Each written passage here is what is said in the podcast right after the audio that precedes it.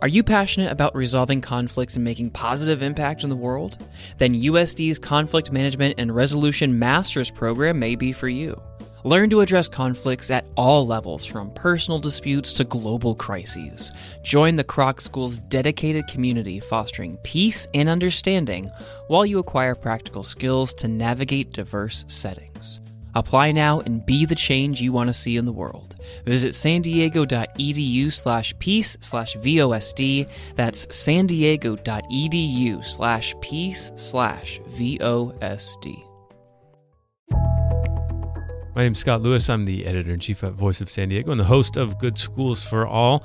If you're interested in sponsoring one of our podcasts and associating your company's name or message with the great shows we produce, please let us know. Contact Erin Zlotnick at Erin at voiceofsandiego.org. That's E R I N at voiceofsandiego.org. My mom says my neighborhood school isn't good enough. How am I supposed to know my kids are getting the best education possible?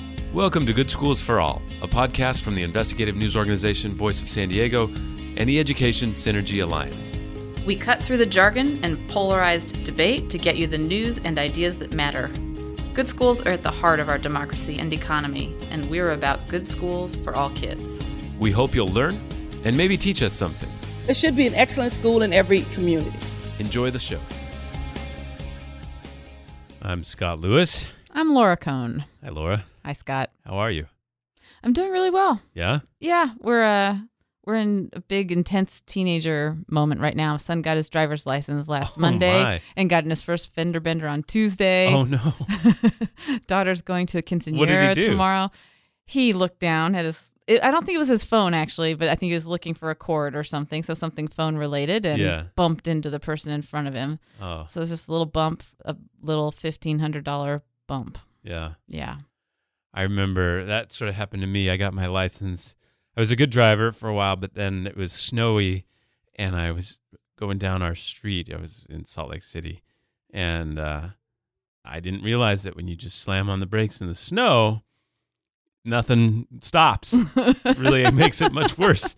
And it just rammed into this tree and the Oh. tree bent slightly and uh and you know my bumper was all messed up and and my dad that night made me go and talk to the owner and talk to the tree and we went or talk to the owner of the tree and not to the tree but uh but to this day if you drive down that street the tree is bent over a little bit with a big nash in the side it's like grown over a little bit but it's Yeah. like that's me man see, i tattooed you so yeah ah, kids man yeah. uh, last my, my my daughter was sick, and you know it's one of those nights you just never know. She's got this sick night, and uh, and we're taking care of her, and I'm like, you need some Tylenol or ibuprofen. We need to get this fever down. And she's like, I don't want to take it. And I'm like, why? The taste? What? And she's like, I don't want to stop being sick Oh. because she wanted to stay home so bad. Oh, I see. And I was, and I was like, well, that's that's really an interesting position to be upfront about. oh, kids, man. yep. Well, uh, it's a funny and interesting time, but it's also a tense time in San Diego's schools. Obviously, uh, um, up to fifteen hundred. We we were getting the exact number has been a little hard, uh, but about fifteen hundred educators and uh, and school support staff and special ed and physical education and custodial staff at San Diego Unified School District received pink slips, and uh, and I think they're still going out. Um, I know there's some people on edge right now, wondering if they're going to get one. Uh, we've done a lot of talking about that on our other podcast, uh, Voice of San Diego's main podcast. So I'm not going to get too deep into it, but this is real. It re- yeah, it looks really devastating. Is too strong of a word, but really intense for San Diego. It's gonna take a, a a couple of years to recover from this hit. I, I think what's hard for me and what's scary for me about it is you can look at why this is happening. The pension costs have uh, are hurting schools all across the state in a way. Uh, there's did you see that story about Puerto Rico? No. Puerto Rico's pension fund for teachers is about to just run out of money, Oh. and uh, they it's right now it's it's basically a Ponzi scheme. Like they have to keep growing it to keep it even just going at all. Yeah. and and they used it as a way to illustrate like what's happening across the country, which is scary itself. But the basically that you know to fund these pensions, um, these school districts are having to fund quite a bit more. They're having to put a lot more into these. Funds. Right. They've they've it's been determined they've been underfunding them the last few years, so they're having to make up for that with some really huge escalations in their pension right. contributions over the next few years. Right. And so, um, y- you know, there's that. There's pensions. Now the um, uh, the other side is San Diego Unified's made very recent decisions to give across the board educator raises, which um, you know we can debate about the uh, compensation of teachers and such. I have uh, no doubt that many of them deserve quite a bit more. It's just that that's an odd timing. I mean, it was literally just November that they made those, and so that's causing um, that you know that caused a, a big hole. And what's scary th- that there's uh, still a big deficit for next year, even with this 124 million dollars in cuts. Yeah. They're, st- they're like, well, at least it'll only it'll only be half what it is now, and it's like, oh no, that's just. And so what scares me about it is that this is this is a good economy. I mean, hundreds of thousands of jobs were just reported created across the country. California's jobless rate is is half what it was during the recession. San Diego's is is close to I mean what we would describe as full employment. I mean, we're getting obviously there are people not making wages great wages here, but the but we can't complain about this economy. This is a really good economy. Yeah, it's a pretty good economy. Now the revenues coming down from the state are pretty level looking forward, a little bit up. hmm Um, so it's not like revenues are booming from the school district side. The the escalation that they were experiencing over the last three years or so has definitely slowed down. Looking Sure. forward to 17, 18. But that's better than being in a decline, which is where they were previously and where they will be again if when the economy does an inevitable cycle. Yeah, and so what they're saying is that they're fixing it structurally for the long term, and I guess that's good. I'm excited about that. But uh, yeah, man, like this is if there's a recession, it's the same way I feel about the newspaper industry. There's going to be brutal outcomes, Mm-hmm. and so I'm on edge, and I'm you know. I'm a member. I'm a. I have a parent. I'm a parent in this district. Uh, this is not something I'm enjoying, and I know there's a lot of people around me with a ton of questions, and I can't get the answers. Uh, very difficult out of this organization. So, I I just wish it was clear that I'm not an enemy to it. I want. I'm scared for it. I'm with it. I'm in there, Yeah. and and I look at the teachers and the educators and the and the co- and the parents there, and we're all we're all confused and worried. Right. mean, and yeah. And uh, wanting to be I don't know part of the solution is is not the right language, but you want to be part of the decision making that decides how to survive, how to restructure uh, moving forward, and that that doesn't seem to be the uh, approach that's being taken. I think um, so. There's a lot of interesting things happening. Like um, you know, they they cut. They're they're really proud that they're keeping the class sizes the way they are, which I think is obviously there's a lot of um, that's a lot of. If that was changing, that would be a big bigger deal, and I'm sure they would feel bad about that. Uh, and they're um, not, as far as I can tell, shortening the um, school year. So those are 2 Mhm. sort of significant things. They they said they obviously said we're not going to let those two things happen. Mm-hmm. On the other hand, there's a lot of really interesting things happening. So they cut, um, they're going to cut PE teachers, right? So these PE teachers go to elementary schools and they do like an hour with each class, right? And that hour is kind of a big deal for the teachers. And the district saying you're not going to lose that prep hour. So what's going to happen? Like they're going to they're going to end up balling all those hours together into some special like recess or something at the end of the week and and those teachers will get that time off but the but then that that all of the the cascading effects of that sort of decision making is interesting to me and then if they cut educate they're cutting uh, you know even some of the the people who provide services for moderately and severely uh, disabled students people with special education needs. And so that has to be provided. That service has to be provided. And so what's weird to me is they're, they're not explaining to us how they're going to provide it. You know they're, they're not Hmm. saying like there's a bunch of people sitting somewhere that could be doing that work with all the qualifications that requires and they're going to fill in all these spots, and then it's going to bump a bunch of other people out. Boy, and if you cut loose those folks, they will get snatched up by other districts. Yeah. They're hard to find. Good ones are hard to find. So they will those folks will not have any trouble finding employment elsewhere. So once they're gone from San Diego Unified, it'll be hard to rebuild that capacity and that expertise. Well, not every school district in San Diego is having this sort of trouble. Um, we have uh, had a conversation today and in, in, in this podcast with David Miyashiro. He's uh, the superintendent at Cajon Valley Union School District. Yeah, I'm really excited that he came in today. He's he's one of the best in the county, um, and he and Cajon El Cajon um, is a community that's been through a lot, including an influx of a lot of refugees um, over the last few years. So uh, it's very interesting to talk to him about how the school district is. Um, loving on those kids as he'll Yeah, explain right. to us. So yeah. you shared uh, to just to illustrate what's changing. You shared this with me. It was fascinating. So this is the California Department of Social Services refugee re- arrivals into California counties. San Diego County obviously gets a lot of refugees. Historically, was a center of refugees, which makes it an attractive placement place, placement place, placement for some of these uh, folks um, fleeing such uh, scary situations. So you show it's very interesting that over the last 12 months from October 2015 through September 30th, 2016, San Diego would get about 150, 170 uh, refugees every month. And then all of a sudden in June 2016, it was 279, 256. August 2016 was 620. In September, 762. It's like spiked right before uh, the president election. huge spike of refugees, many of whom, not all of whom, but many of whom are landing in El Cajon.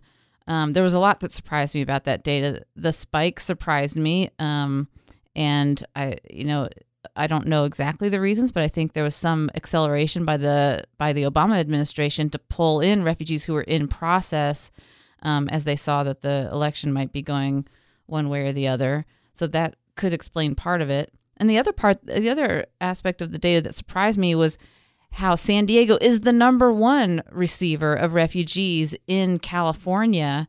Um, I didn't know that. You know, we're we are um, welcoming more refugees in San Diego than Los Angeles County is, which is a much larger um, county. So um, it's there's a lot happening here. Yeah. So David was really interesting because he sees it as a attribute of the school system and the strength of the school system to be dealing with uh, that kind of diversity. And you know, uh, the area is a center for refugees in part because for a long time it was settled by Iraqi Christians, Mm-hmm. and there's so many of them. And now the languages that they master and a lot of the support systems they built have obviously helped others that come in. So David is a uh, was a wonderful guest talking about not only the refugee situation but also the changes to the curriculum that they've made there. Uh, really switching it from teacher performing and lecturing and and guiding students to students being um, guided through technology and the and the teachers sort of coaching and helping along the side of it. Yeah, this so personalized learning is the term that um, is often used for this big, big change in education that Cajon Valley is really out in front on, alongside um, Vista Unified School District and a few other places in San Diego County. Um, it's a dramatic change, and what what David explains um, is that it helps them to adapt to kids who are coming to them at all different levels. So, uh, we, sh- I'll let him I'll let him explain it more, but But first, this week's number of the week. This is David Miyashiro. He's the superintendent of the Cajon Valley Union School District. David, what is our number of the week? The number of the week is 13. Uh, TED.com has created 13 lessons that help kids take an idea and turn it into a solution based approach to something in the world, and then take that idea and turn it into a presentation and performance on stage. So the first few lessons are about ideation, and the last two lessons are building your slide deck and killing your audience. 13 lessons on ed.ted.com, free for everybody. And what is working, David?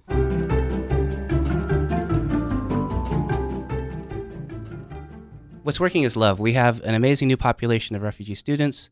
We have an amazing political time right now. We have technology changing a lot of things we do, especially in school.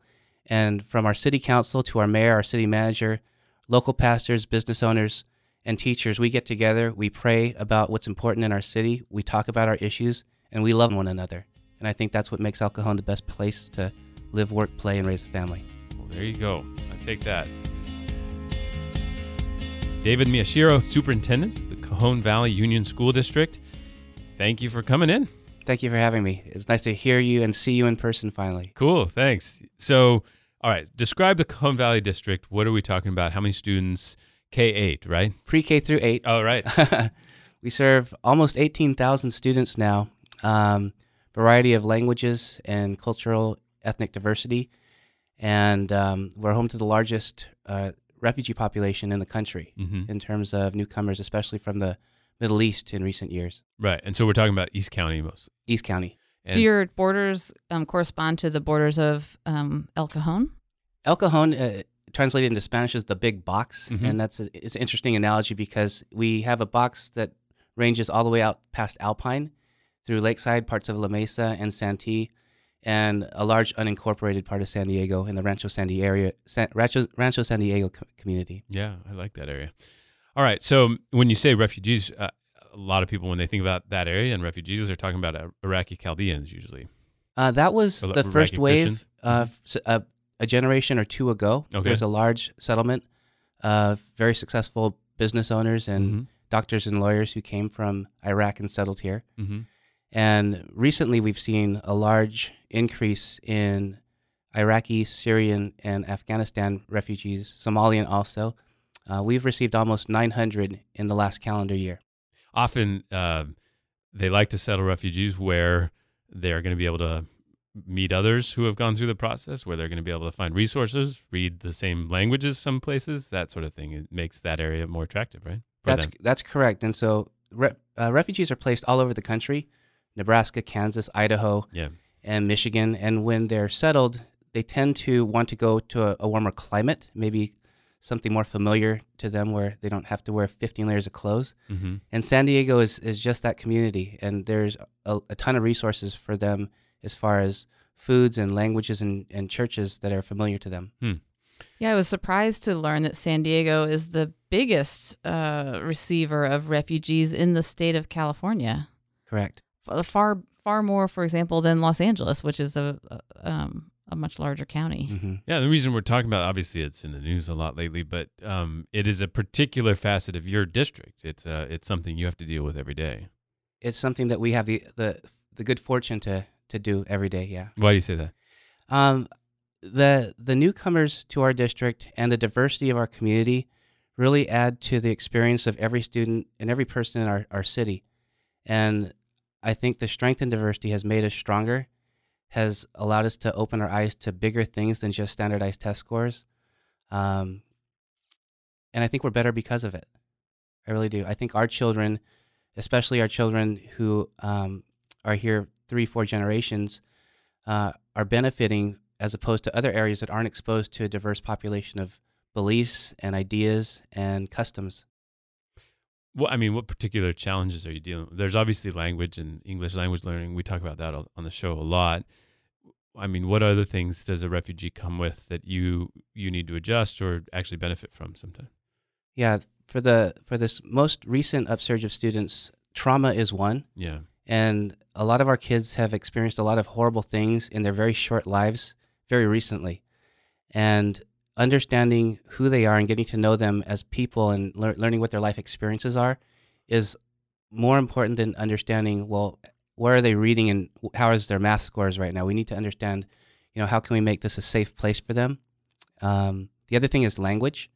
A lot of our kids haven't even developed formal language in their home country because they've been in refugee camps or haven't had the opportunity to attend formal school prior to coming to us at age 10 12 sometimes in high school and that presents a significant challenge it's a- something we haven't had to deal with before When we're talking about 18,000 students, how many of you, how many of them would you say are, are coming from a displacement situation like that?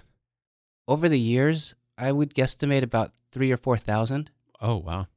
not all this year. Sure, this year, sure. This year about nine hundred, but over the years, um, since I've been there, at least about three or four thousand. Wow. So what is what is the approach when you have a newcomer student who's a refugee? What what are the first things that they experience when they come into your district?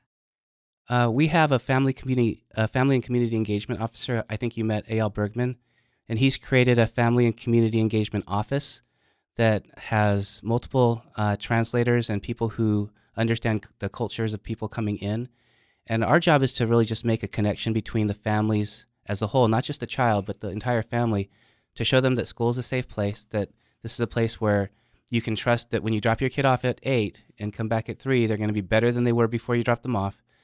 Um, and then really establish the open lines of communication so we can serve them the best that we can. Mm-hmm. So they receive welcome, they receive love, they receive information and, and numbers that they can call when they have questions. I did see that when I visited um, Naranca Elementary School a couple of days ago. The teachers were really um, feeling like they were able to be pretty effective with kids, and I think they were a little surprised by how the connections with family really enhanced their work with with the children, um, and they are looking forward to doing more of that in the future. But what are the educational? What, now, tell us about the educational side of um, working with a newcomer student. Yeah, and I think that a district like ours, who we've been on a four year journey of personalized and blended learning through the smart use of technology. And when kids open their Chromebook as opposed to a textbook, they're going to receive instruction and uh, teaching that's right at their level based on a screening that, that we can do with the computer adaptive assessments. And so no child is, is checked out. Every Mhm. child's dialed in. And we also have students who maybe aren't ready to get on a computer but need to have one on one in small group. And that's what that initial screening process is for, is to determine uh, what's the appropriate placement. Um, does this child need to be in a more contained environment with peers that are more alike? Are they ready for the general mainstream? The best place to learn English is in a mainstream classroom of English speakers. And so the last thing we want to do is isolate our newcomers and put them in one place where they're not going to have any strong models of language. But um, placement and, and needs identification, especially in terms of special education or from social emotional trauma. Well, your school district is known for using tech. Why? What stands out about? What are you proud of? Um, I'm proud of our teachers. Uh, the, the change process from uh, a fixed curriculum to an open set of resources where students can, you know, work at their own pace. It's it, that's a big change, and our teachers have embraced it, just like they've embraced our newcomers. And um, yeah, we've had res- visitors from all over the country just this last year, from Houston, from Baltimore, Virginia last week, to learn about how we're achieving our goals. So w- let me just translate it one more level down what you're talking about. When you say going from a fixed curriculum to these individual situations, what you're talking about is rather than every day the teacher get up and give a performance uh, according to a certain plan, that what you're talking about is the that they're almost coaching kids through these these technology tools. Yeah, and I'll, I'm going to draw on Laura's expertise with ear- early childhood education here. But my daughter's in a Montessori preschool, Mm-hmm. and so she started when she was two years old, and she doesn't go to the next room at the end of 180 days of a formal school year. She moves when she's ready. After, after she demonstrates a certain amount of skill and competency and maturity, the teachers then collaborate and say, okay, she's ready for this room now. And for some kids, that takes six months. For some kids, that takes a year and a half. In our environment, it's very similar in the sense that the, the variable that we're trying to change is time and the constant is learning. And so if we can say that, that kids can spend, you know, two to three months on fractions if they need it, and then the kids that are, are advanced can move on to something more complex and they can all exist in the same classroom, that's hard to manage as a teacher. But with some of the new technology tools and the smart adaptive curriculum in math and language arts, that's possible if the teacher's willing to let go of control of the classroom and turn that over to the student and let the student be in charge of their own learning with the teacher more as a, a facilitator of learning or you know a guide on the side. I love. I really am excited about this change in education, and um, you know, on balance, I'm sure it's a positive one. One thing that I wonder about is how do you ensure when each child's working at their own pace that you don't inadvertently exacerbate differences. So, um, what's your experience or observation in Cajon Valley? Are your high flyers just racing ahead, um, and are you able to keep your kids who maybe are struggling or newcomer to the country um, on a really fast pace? Yeah, anecdotally, we've seen more progress. So typically, when a student struggles in math, they get more math. And so they spend more of the day feeling bad about themselves than they would have if they had more balanced curriculum. In this scenario, the, the kids who are ready to move, move, and the kids who need more time have more time, but we don't take away the arts and physical education and other areas where kids might shine. Mm-hmm. There's a school district in Michigan called Fraser Public Schools that I took my staff to. They're a K 12 district um, close to Michigan State and Kent, Kent University and a couple JCs. And they're doing away with grade levels as a whole. Hmm. It's all competency based learning where kids can advance as they're ready. We saw middle school and high school kids working on their associate's degree. We saw kids, juniors and seniors, almost complete with their four year degrees from Michigan State without having to leave the high school campus. And the system of collaboration between you know, pre K 12 and the universities and community colleges is what our goal is so that our kids don't have to, to be bound by a time based system that's very convenient for adults, but not so engaging for children. I think so. I think about that a lot when we've had so many discussions that have touched on this in different ways. You know, one of them being this idea of graduation and graduation standards and what it means, and when you start to like change them or avoid them or whatever, you're starting to redefine what it means to even get an education. And so, I guess I, I, I find all that quite attractive. What you're describing. On the other hand, I wonder, you know, is there that's the positive and the beautiful side of it.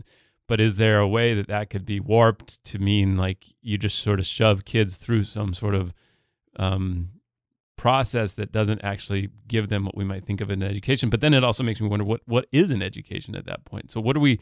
What are you creating through that process that you can say this person is now educated as much as I can give him? Great. So one of the things that I, I found is a bright spot in San Diego is Junior Achievement in Biztown. Uh, they're right down the street in, I think, Mission Valley. And the Thinkabit Lab at Qualcomm that was created by Ed Hidalgo, where they take kids through the world of work and work based experiences. So, so these cards here, I brought a couple. It shows the kids what the projected growth of the job is, what the education level is, uh, what the Lexile reading score must be for them to be accepted in that in that profession. And then as the kids are working on their reading programs, their Lexile score is right in the top left hand side of the corner. So they see the correlation between what they're doing now in school and what their goals might be in the future. And on the back side of the card, there's a QR code that'll take them to an experience through the through the lens of this profession. And our goal is to take kids through every type of uh, San Diego priority sector work or job, and then do that with the global community of jobs by the time they're eighth grade, so that when they choose a pathway or a career tech program, they're very informed. They know themselves, they know their strengths and interests, and have a good idea of what type of career they might want to have. If our goal is for kids to be proficient or advanced, our goal is for kids to have great scores in the college entrance exams, we'll go on one path. If our goal is to say that every child, once they leave us, will be engaged in happy, healthy relationships, they'll have a strong sense of self, and they'll be gainfully employed in a job that resonates with them towards a pathway or a career of their choice, that's our measure of success. And you don't get that measure on any of the current measures. So we, we're designing a process with the University of San Diego with Heather, Heather Lattimer, and she's developed a longitudinal study to see once kids leave us uh, at, as seniors in high school, for the next eight to 10 years, are they engaged in happy relationships? Are they personally happy? And are they in a job that is resonating with their, their sense of uh, purpose? You said you just started that. They're creating it now. We, Cool. The board just approved a quarter million dollar contract to design the study, and it'll be the first study of its kind. I guess the reason that the field fell so heavily on reading and math scores is because it's out of recognition that each of the jobs that you uh, that are on these cards that you handed us need the um, holders of those jobs to be able to read and able to do math and able to solve problems.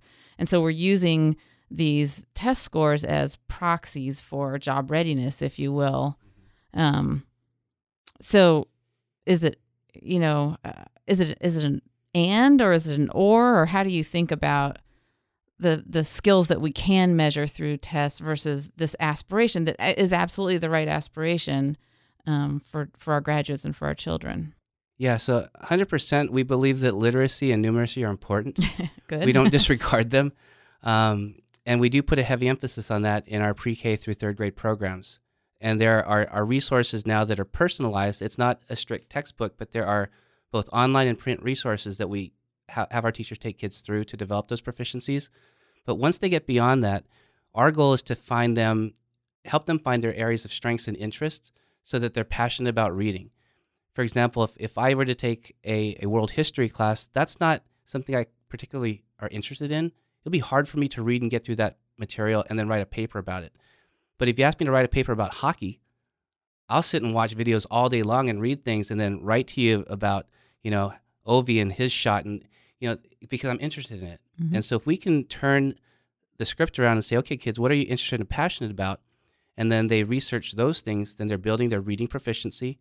They're using math in real world problems. And then they're going to deliver, deliver a TED talk on stage through our TED Ed Clubs program and really learn how to, to polish a presentation or performance. Those kids are going to compete for global jobs and local jobs far better than their counterparts that are, that are just focused on the curriculum and the end of year tests. One of the things I hear a lot, especially with my own son, is well, they still have to learn things they don't want.